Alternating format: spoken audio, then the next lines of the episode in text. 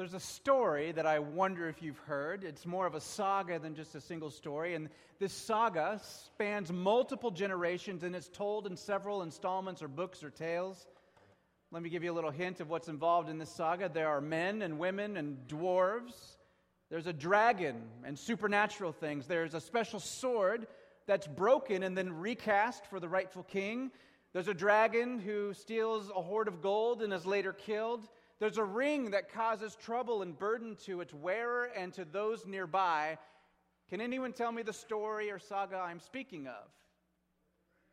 Lord of the Rings and Hobbit, right? Okay, so yes, and if you think that I'm talking about the story, of The Lord of the Rings and The Hobbit, then you could go on from the little bits of information that I've just told you, and you could tell me who killed the dragon, for example. You could probably tell me its name and who plays him in The Hobbit, right? Um, you could tell me all about the Ring of Power and Sauron and Aragorn, and you could, you could tell me the whole story. In fact, I saw Greg went through the door, but he could tell me the whole story and the Silmarillion and everything probably verbatim. Now, what you'd be doing if you were to tell me the, the story, if you were to fill in the gaps of just the little bits of information I gave you, is that you would be interpreting dragon, sword, ring, and you'd be interpreting those, those through the lens that, that you know of. So the lens you'd be using is what? The books and or the films.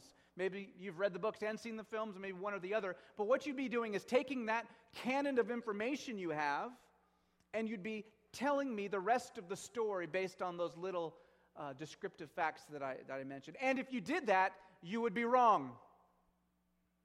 The story I was talking about is believed to be written in the 13th century, some parts which date back to the 6th century. That's 14, uh, 7 to 14 centuries before Tolkien wrote The Lord of the Rings and The Hobbit. I'm referring, of course, to the saga of the Volsungs, which is a Norse myth that was well known by C.S. Lewis and J.R.R. Tolkien and the group known as the Inklings. In fact, the part in Voyage of the Dawn Treader, which I know many of you is your favorite book, where Eustace becomes a dragon because of his greed and has to be cut out of his own skin, that's in Saga of the Volsungs, in a little different version. These writers were heavily influenced by Norse mythology, but their stories were distinctly different than the Norse myths. We wouldn't do the saga of the Volsungs justice by reading them through the interpretive lens of the Lord of the Rings. We would be doing an injustice to those stories because we'd be taking a later work, centuries later work, and reading it into these Norse myths. My point is, we use our lenses to interpret the world we live in. In the books we read, in the films we watch, in the music we hear. It's impossible for you and I not to look through a lens when we interpret our world. We look through the lenses that we have of our knowledge or lack thereof, through our experiences or lack thereof, and through our culture and our language. We have those lenses. We have to look through them just like you have glasses on all the time. And we need to be aware of the lenses through which we see when we read the Bible so that we're careful to let the Bible say what the Bible says without imposing on the Bible the things that we think we see. Now, there are few chapters in the Bible more misinterpreted than Matthew chapter 24 and its parallel passages in Mark 13 and Luke 21. But our Road Through the Resurrection series takes us right through Matthew chapter 24. And rather than trying to avoid a hard topic, let's try and look at this passage with fresh eyes, taking our lenses off that we might come to the passage with and, um, and look at it fresh tonight. Now, here's the deal you can't just look at part of chapter 24, like, it goes together. And so, what I'm going to do is read a whole bunch of it. And here's what I would encourage you to do. One thing, by standing with me in just a minute, uh, it'll help kind of get the blood going and maybe help you be more alert. But throughout this message, what I encourage you to do is maybe doodle on your notes if you have your bulletin, or do something tactile, draw a picture about what you think I'm saying, what you think you're hearing. Um, write down notes if you want to, uh, because this is going to cover a lot of ground. I can't simply can't go verse by verse unless we had about three or four or five hours.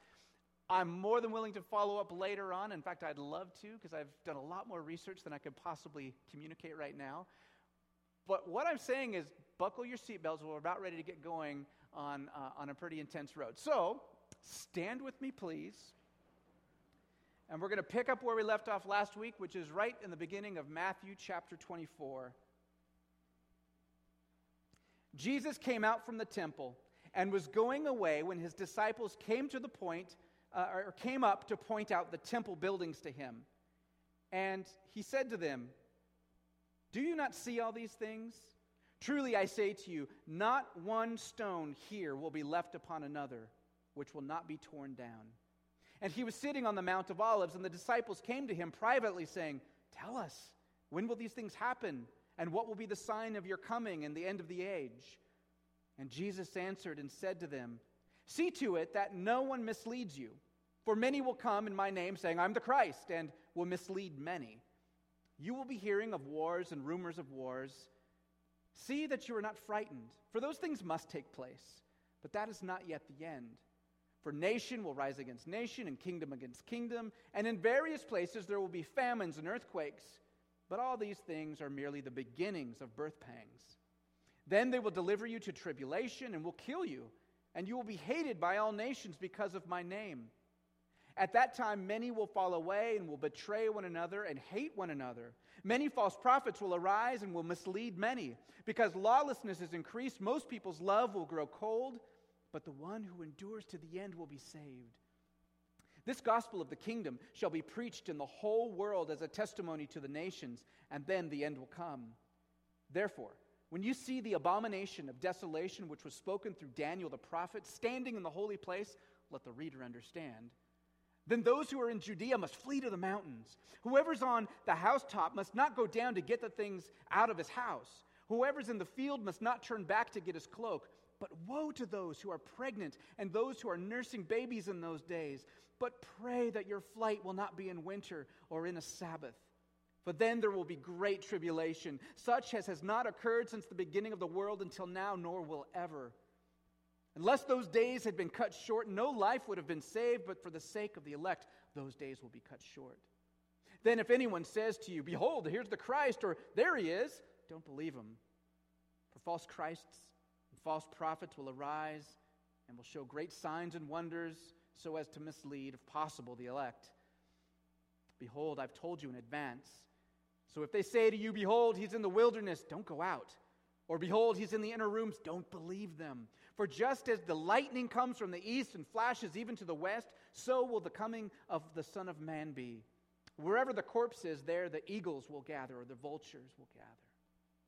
But immediately after the tribulation of those days, the sun will be darkened, the moon will not give its light, and the stars will fall from the sky, and the powers of the heavens will be shaken. And then the sign of the Son of Man will appear in the sky, and then all the tribes of the earth will mourn, and they will see the Son of Man coming on the clouds of the sky with power and great glory. And he will send forth his angels with a great trumpet, and they will gather together his elect from the four winds, from one end of the sky to the other. Now, learn the parable from the fig tree. When its branch has already become tender and puts forth its leaves, you know that summer's near. So you too, when you see these things, recognize that he is near, right at the door. Truly, I say to you, this generation will not pass away until all these things take place. Heaven and earth will pass away, but my words will not pass away. But of that day and hour, no one knows, not even the angels of heaven, nor the Son, but the Father alone. For the coming of the Son of Man will be just like the days of Noah. Uh, for in those days before the flood, they were eating and drinking and marrying and giving to marriage until the day that Noah entered the ark. And they did not understand until the flood came and took them away, all away. So will be the coming of the Son of Man. There will be two men in the field. One will be taken, one will be left. Two women will be grinding at the mill. One will be taken, one will be left. Therefore, be on the alert, for you do not know which your day, which day your Lord is coming. But be sure of this that if the head of the house had known at what time the, of night the thief was coming, he would have been on alert and would not have allowed his house to be broken into. For this reason, you must be ready, for the Son of Man is coming at an hour when you do not think he will. Lord, open your word to us. This mysterious, metaphor packed, dirty lens reading through, Lord, help us to hear what you have to say to us. By your grace, Holy Spirit, open our hearts and our minds. Amen. You may be seated. You'll notice if you're type A or OCD that he didn't finish the chapter. I, I didn't get into that last parable because a parable takes a lot of unpacking. It basically reinforces the stuff that came right before it. So forgive me. Uh, I did it on purpose. All right. So remember, you're free to doodle. Um, in fact, it's some, it, it helps learning, uh, especially in a long passage like this. All right. So I opened this message before I even read the scripture with an introduction on reading things through a lens. Now, most people I talk with feel like when, when we talk about Matthew 24, this type of passage, it evokes images of rapture and the end of the world. In fact, that is a common reading in American evangelicalism in the past hundred years. And I specify American evangelicalism in the past hundred years because that's the unique niche where people look at this passage and think end of the world and rapture. It's common in American evangelicalism in the modern era, primarily because of the belief known as dispensationalism, a view made popular by the books and films left behind. When we read Matthew 24 through this lens, we assume we know already what this passage is about. In fact, the people who translated some of our translations in English think they know what it's about too, and you'll see some of those headings on there, like the uh, arrival or Christ's return or whatever it is. Those things aren't actually in the Greek Bible, they're just put there by interpreters. When we read Matthew 24 through this lens, we assume we know what it's about. We think it's a warning about how the world will end when Jesus returns in final judgment reading through this left behind lens, the language of end of days, earthquakes, stars falling, and people being taken while others are left behind is clearly talking about exactly how things will happen when Jesus returns in some mysterious day. And because of this view, many have become preoccupied with look, looking for signs and trying to interpret or guess or predict when the end of the world will come. Which is ironic because that's exactly, if anything in this passage, is what Jesus says not to do. He says, No one knows. I don't even know. Only the Father knows. Uh, you should, just for fun, look up the website rapturemeter.com. There's a real site, and people like rank like, oh, ISIS is doing something new. The rapture meter is growing, and it actually, we think we're closer to this end of days. But reading Matthew 24 or any other passage of the Bible through the lens of a poorly written and even more poorly thought out fictional book about the Bible is bad form. I mean, it's a poor interpretive lens. Even if you secretly like that book, that's fine. But to read the Bible through the lens of a, of a modern book like that, a fictional book, is not a good interpret. I'm just basic exegetical theory. Like, that's not a good way to read it. So, how do we approach this text? And of course, you know I'm going to say context, right? Um, first, we recognize before our context that we have an opinion. Every one of us, whether we learned this as a child, where we read Left Behind, whether, whatever background we're coming to, we all come to this text loaded. Like we have lenses. We read this and we think of all the sermons we've heard before, of all the people we've heard, of all the stuff our parents told us, right? And there's no shame in that. What we have to do is say, I have this lens. I know when I approach the text that I've got a preloaded opinion. Second thing we have to do then, every one of us, is submit our opinions to the text. That's good Bible reading. Even in your quiet time at home, whatever passage you're reading, submit your preconceived notions to the text. We're going to try and interpret this passage in context of Matthew's gospel, first of all. Second of all, we interpret it through the rest of Scripture. And we're also going to look at what we know today about the cultural and historical setting of the time when the story was written, right? Not the time of left behind books being written. Okay, so what's the setting? Let's go back a little bit. We've been walking through this for a few weeks now. Matthew 21 and 22, Jesus comes into Jerusalem where his authority is challenged by the Jewish religious leaders. He actually goes into the temple. Um, some people say, Hosanna, the king has come. But the people the religious leaders who ought to have been pointing the Jews toward the Messiah actually said, No, we think he's a false Messiah. And they said, Don't believe in him. Chapter 23, Jesus then warns his disciples not to be like the religious leaders who are so interested in their social standing and fine clothes and places of honor that they fail to recognize God's Messiah standing in front of them. He says, Don't be like them. At the end of Matthew chapter 23, and it might help you to have your Bible open. We're going to go through a lot of stuff. So at the end of 23, Jesus declares that the temple is abandoned. He leaves the temple. He says, It's desolate. I leave this house to you desolate. And chapter 24, he continues seamlessly with Jesus then leaving the temple. And it's important that we see that chapter 24 isn't this isolated story, it's, it's intimately connected with 23. And as he leaves, his disciples make notice of the buildings at the temple. Mark's version records them saying, Behold, what wonderful stones and wonderful buildings. The disciples are obviously impressed with the temple, and they have every right to be. You have to appreciate, I mean, we have amazing buildings. It seems like every other year, Dubai or somebody's building the tallest tower in the world, and we have just magnificent architecture and the things we can do with modern engineering and steel and all of this kind of stuff. But the temple in this time was one of the wonders of the ancient world. Ian's going to throw a picture up there of the temple just to kind of grasp its size. King Herod started rebuilding the temple in 19 BC. It didn't get completed until 63, 64 AD. And during that time, he more than doubled the size of the temple. So if you look at just the outer walls, that would include, um, uh, it was 400 yards by 500 yards. So think, you know, a football field is 100 yards by what, 50 yards? Think how many football fields could fit in that. Um, let's go to another shot there. So this is a obviously a reproduction of what the temple would have looked like, but just the massive walls and how you could see it from a distance. In fact, one stone was excavated in the last 15 years that is 45 feet long. This is one single cut stone, 45 feet long, 7 feet high, and it's estimated, still partly in the ground, so they estimate its weight at between 420 and 600 tons. And the most interesting thing about this one stone is it's not a foundation stone. It's a second tier stone.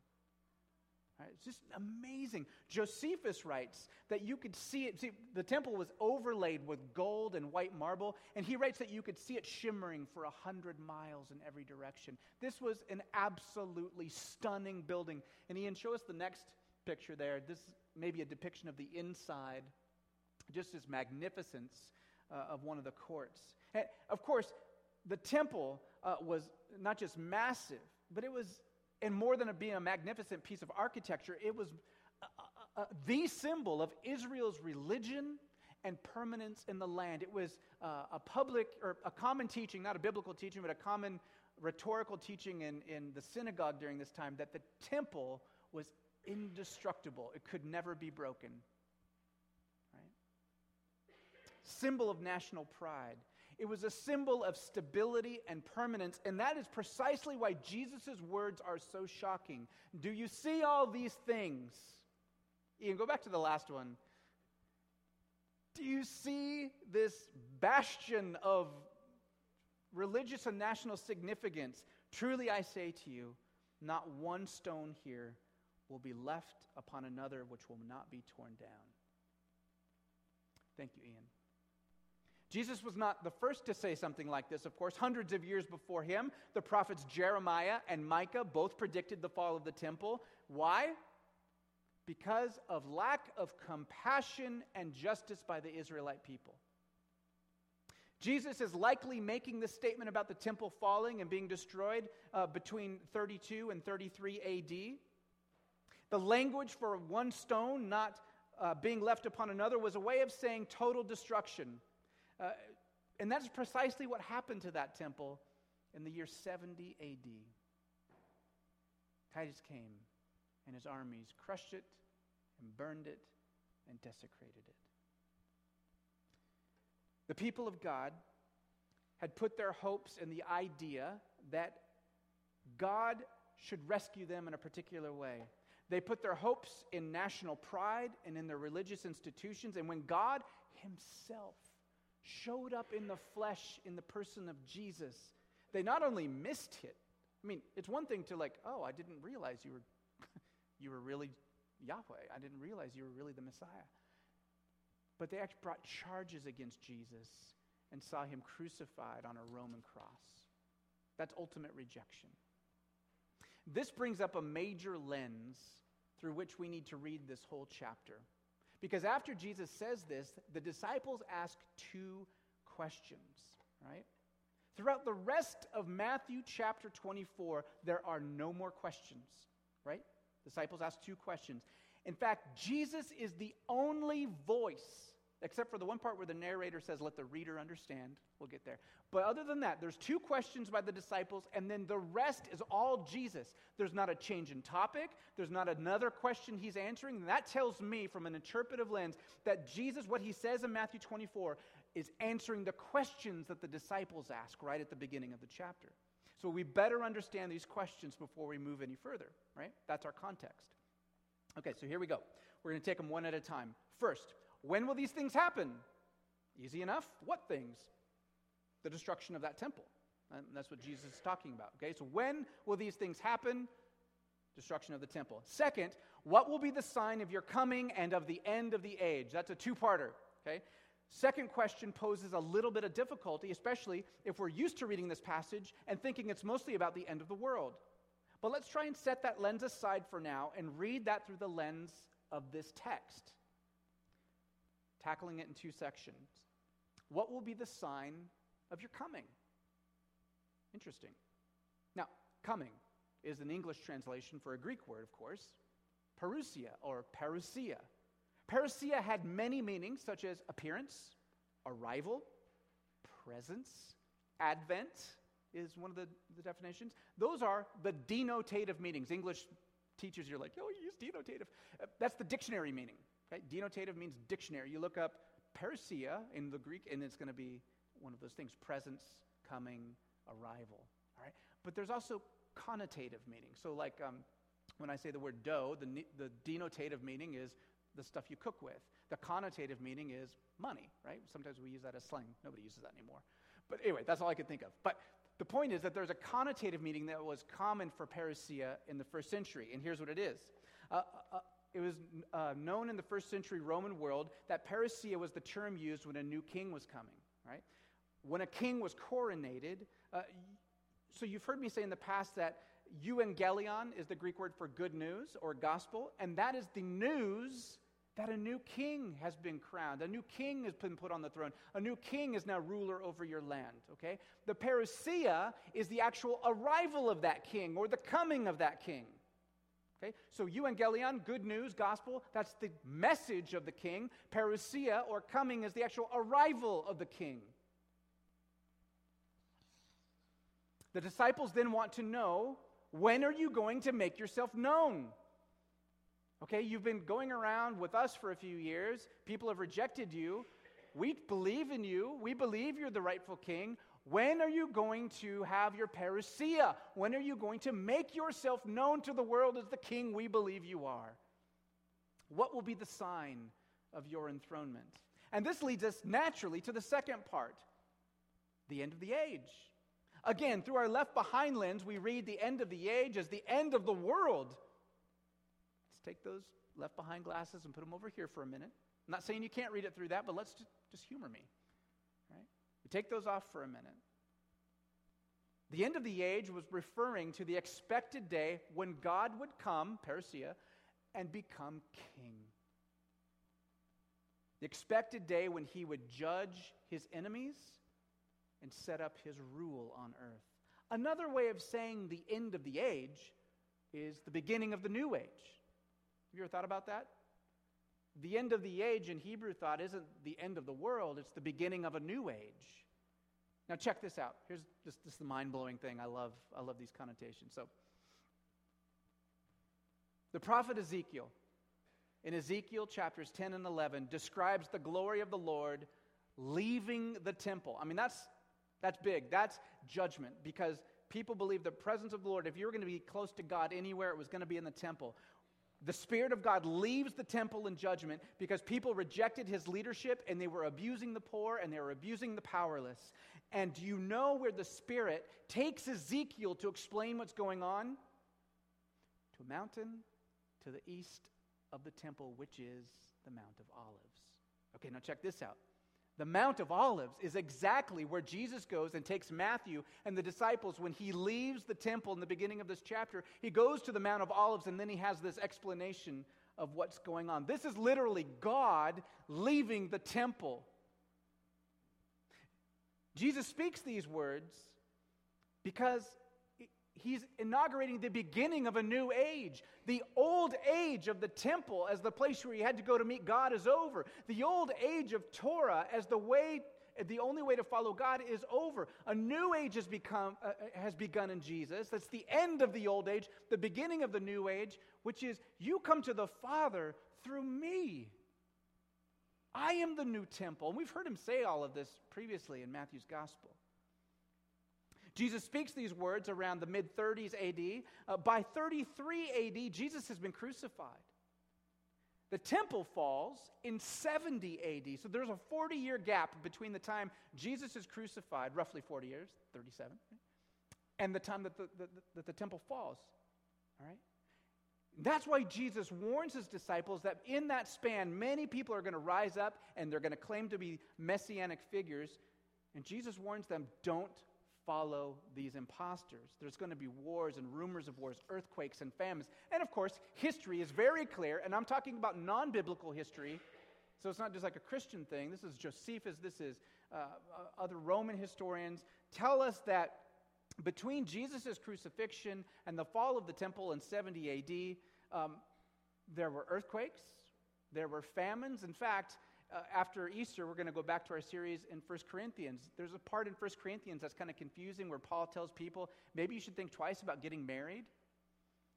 Many scholars believe it's because that famine was so bad in that time period that he's saying, you know, when you become married, your allegiance then becomes to your spouse and to your children. And this may not be a good time to take on that type of commitment during this famine. So there's a, a historical major famine huge during this time period. It's difficult, um, and we're going get, we're going to get to that in a few months from now. Jesus goes on to warn the disciples that they're going to face tribulation and death and hatred by others because of his name. Now, have you ever read the book of Acts? Well, I mean, almost all the apostles end up dying either in Acts or after Acts. Uh, they go before uh, the trial before pagan courts. They're persecuted by, uh, by the Jewish leaders, by the pagan leaders. Um, people martyred, people going to the arenas uh, in the first couple centuries. I mean, this, this is horrible times, but especially in the, in the book of Acts, there, even before the fall of the temple, this is a, a very difficult time. And the Gospels preach to the whole world according to ancient language and geography. In fact, Paul's last mission is to get to Spain, the place he truly believed, the edge of the known world. He did all of this well before the temple fell in 70 AD. So, according to their geography and cosmology and their language, the gospel went out to the, I mean, the whole world is the Roman Empire. Then Jesus speaks of the abomination of desolation, which is language from the book of Daniel had to do with the prophecy of someone coming in and desecrating the temple. This prophecy was originally fulfilled uh, by Antiochus Epiphanes, who was a Greek king between the years 215 BC and 164 BC. He's notorious for forcing Jews to eat pork uh, upon pain of death. Many Jews were martyred. In fact, many famous Jewish martyr stories come out of this time period where people refused to eat pork out of obedience to the Torah, and, uh, and they were put to death. Antiochus Epiphanes uh, is possibly most famous for the fact that he then brought a pig and slaughtered it in the holy place of the temple, thus desecrating it, an abomination of desolation. Now, here's the interesting thing Jesus is using this language of abomination, of desolation, and he's recycling it. The narrator adds, Let the reader understand. Matthew's audience was likely reading this gospel for the first time after the temple had already fallen. And what set all of this in motion? What caused Rome to march on Jerusalem and smash that city and destroy the temple?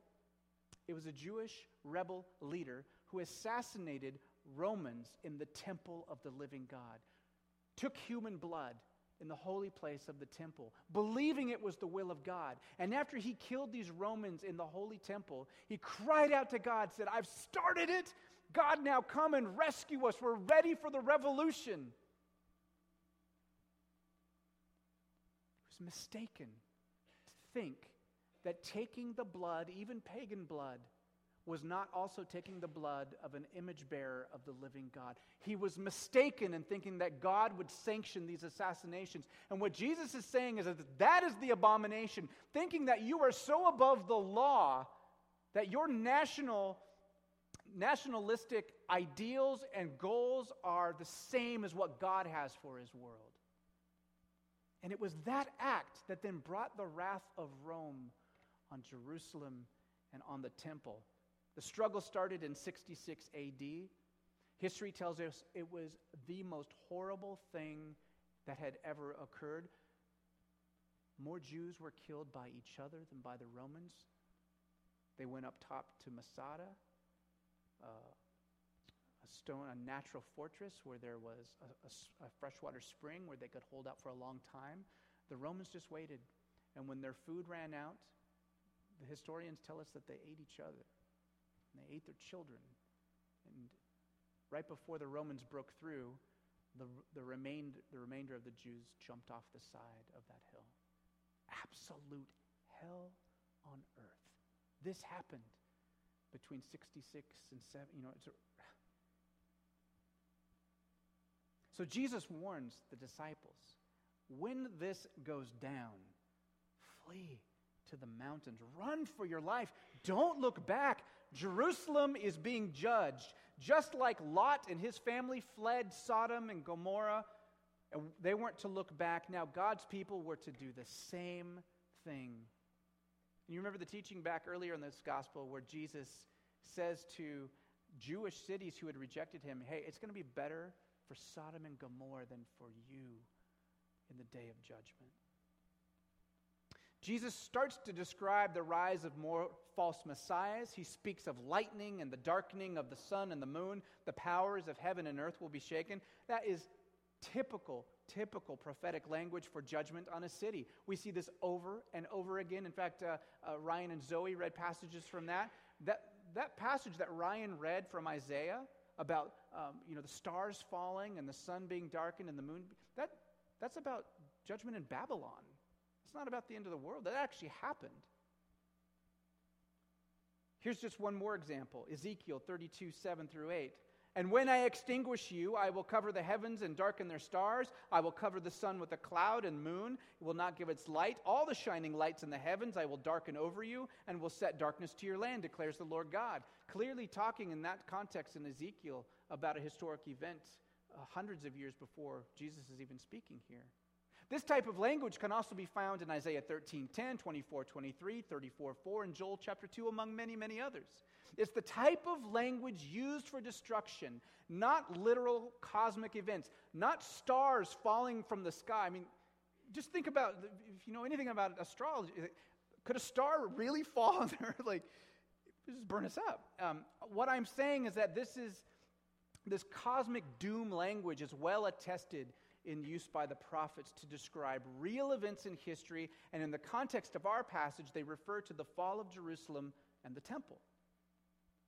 Then they will see the Son of Man coming on a cloud with great power and glory. This next passage has led many astray. Uh, people have envisioned this being like a cloud, like a primitive spaceship that brings Jesus down um, for the second coming or whatever. Um, but this statement is right out of Daniel chapter 7 about the Son of Man.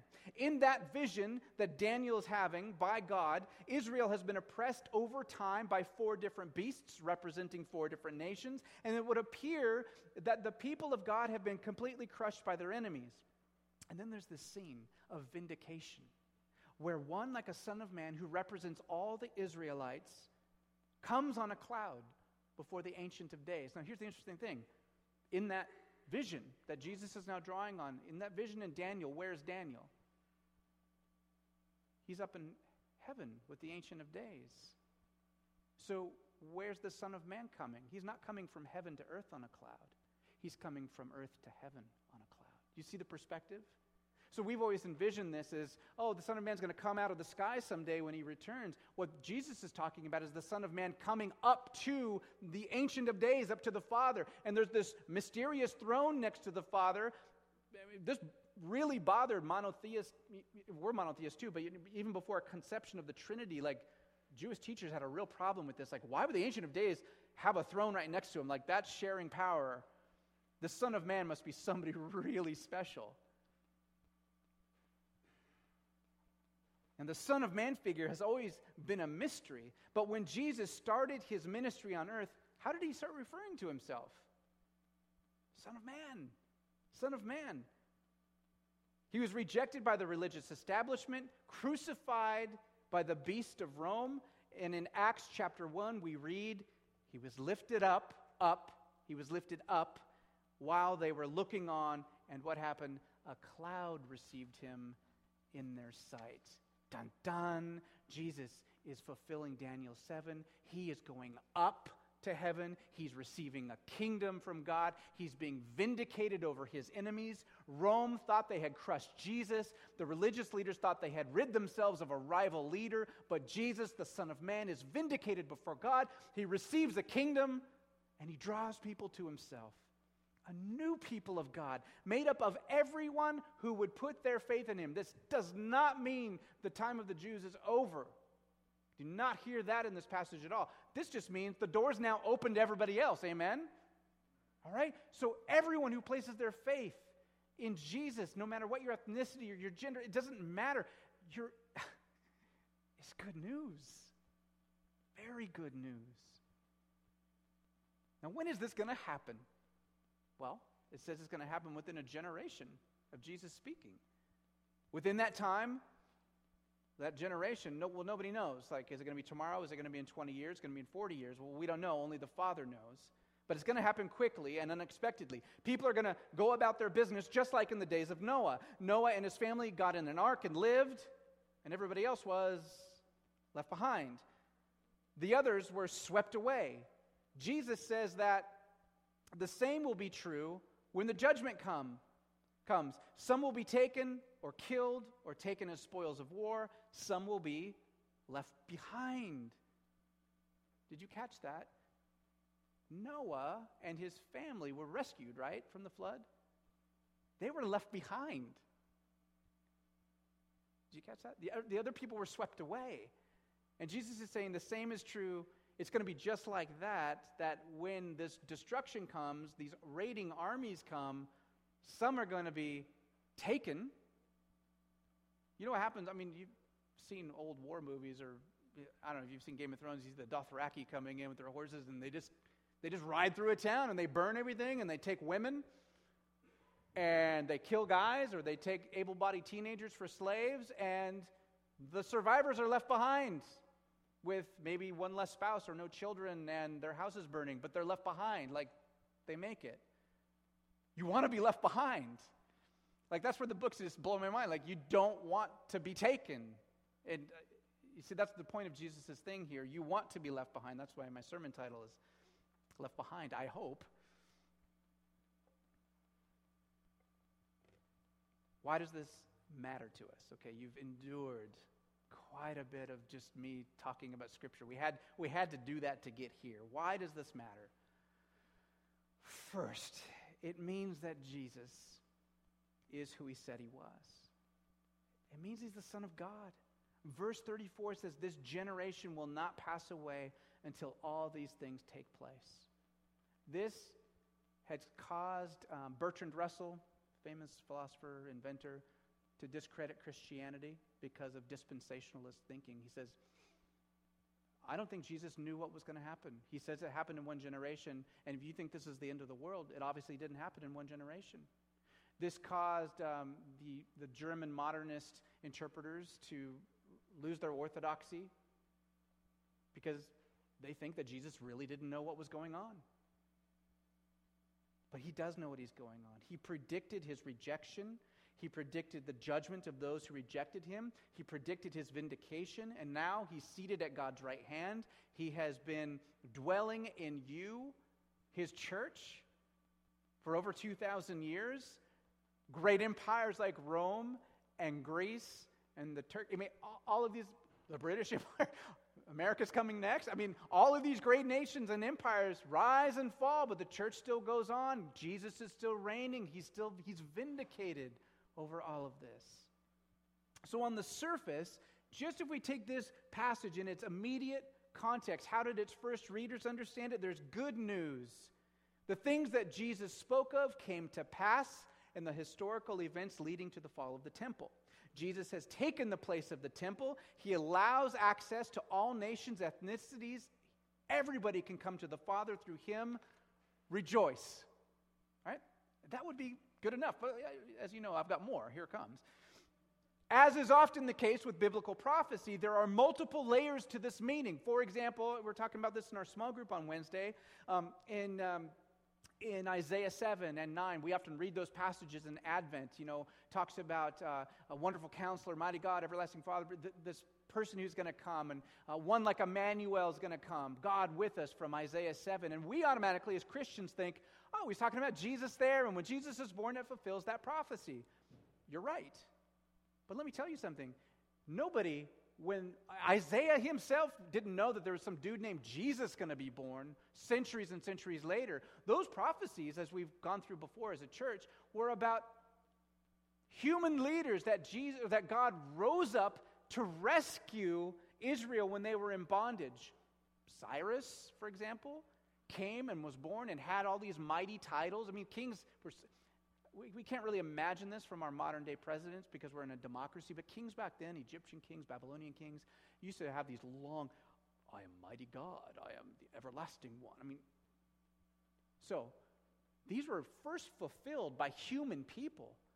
But then when Jesus comes, we realize, oh my goodness, those first fulfillments were just a shadow of what really is happening. And I think that's exactly what's going on here. Yes, there was immediate judgment for those who rejected Jesus. Yes, the temple fell. Yes, all of that is fulfilling what Jesus says. Yes, in Acts chapter 1, after Jesus was resurrected, he went up on a cloud to heaven and seated on the right hand of the Father. Right now, by the way, that's where he is. That's why ascension is so important. We'll celebrate that in May. But there's more to this. In Matthew 26, when Jesus dies on the cross, what happens? Earthquakes sun darkened in the middle of the day for hours, signs and wonders like the temple curtain being torn from top to bottom, dudes getting out of the grave, walking around. I know we just read over that. I think I preached on it a couple years ago. It's, that's a weird one. But all of these amazing kind of apocalyptic things happen. That's interesting. See, I think Jesus here in Matthew 24 is talking about two temples, the fall of two temples. The one, of course, is the stone shell, the temple that we looked at on the screen, crumbled down under Titus's reign in 70 AD. The other temple, though, that was crushed is Jesus, who said, Destroy this temple, and in three days I will build it again. Right? So that's another meaning. And I think there's a third layer. And it does have to do with the end of the end of the age. All right? The end of the age of Torah and the end of the age of temple came with the arrival of Jesus and the fall of the Jerusalem temple. This event that we're talking about was the beginning of the end of the age. Right now, we're in the age of the church, the new temple of God. The presence of God fills his people and empowers us for mission. Amen? Okay. And this age, this last age that we live in, is still awaiting for final judgment. That's the day when Jesus is going to bring his kingdom in full. The day when heaven will come to earth, the day that evil will be destroyed and death itself will die. And on that day, those who are found in Christ to be faithful in him will be given resurrection bodies and will live in new creation forever. That's the hope of Christ in us. And these final words of Jesus ask the question. Now, here's the punchline in the parable we didn't get to, but basically, are you ready? Here's what Jesus does not say waste your time trying to predict when the end of the world will be. He says, Nobody knows. Heck, I don't even know. Only the Father knows. So be ready. Do you know it's much easier to get the newspaper out and say, Oh, all this stuff's happening around the world. Jesus must be ready. It's so much easier to have an analyst perspective on the world than a participatory perspective on the world. Jesus does not say, try and predict when all this is going to happen. He says, be ready, be engaged, be about my work. Get your head out of the future, live in the now. Don't be like those who incur judgment on themselves. Believe in me now, trust in me now, change your ways now. In fact, if you express your desire to be a new creation in me, I will come and make my home in your heart. I will give you power from on high to change you from the inside out. Brothers and sisters, I want more of that Christ life in me. I think this passage points to a whole lot. And what I want to leave us with is the fact that he says, Be ready, be transformed, and I'm here to help you. Let's pray. Ah, Jesus, thank you, thank you, thank you that you are trustworthy, that your word is trustworthy. Lord, we will confess from our perspective, um, through the lenses through which we uh, grew, grew up with, and just from being modern people, your word is weird sometimes. But thank you, Lord. Thank you, Lord, when you meet us in study and when you meet us in the moment of submitting ourselves to your word. You show yourself to be faithful and just and trustworthy. I so thank you for the future uh, we have in you and for the present that we have in you through the power of your Spirit. Help us to live ready Help us, Holy Spirit, to die to our selfishness and to the things that just don't matter. And help us to be about the things that do matter. Lord, we are asking for a miracle because we know when we say those words, help us to be about the things that matter to you. We are inherently going to have to die to the things that we think are so important to us. Lord, show us in the surgery that you do in our hearts how some of our passions are simply misplaced, how we don't have to give up the good things of the creation that you've placed us in altogether. We have to change our perspective on them. We have to put them in proper order and submission under you, Lord. So help us not to be dour and to continue to be people who, with our heads down, saying no to everything. Help us to embrace all of your good creation and to put it in moderation and to submit ourselves to you and to be full of joy and thanksgiving. Thank you that you are the God of life and that you died to rescue us from judgment. Amen.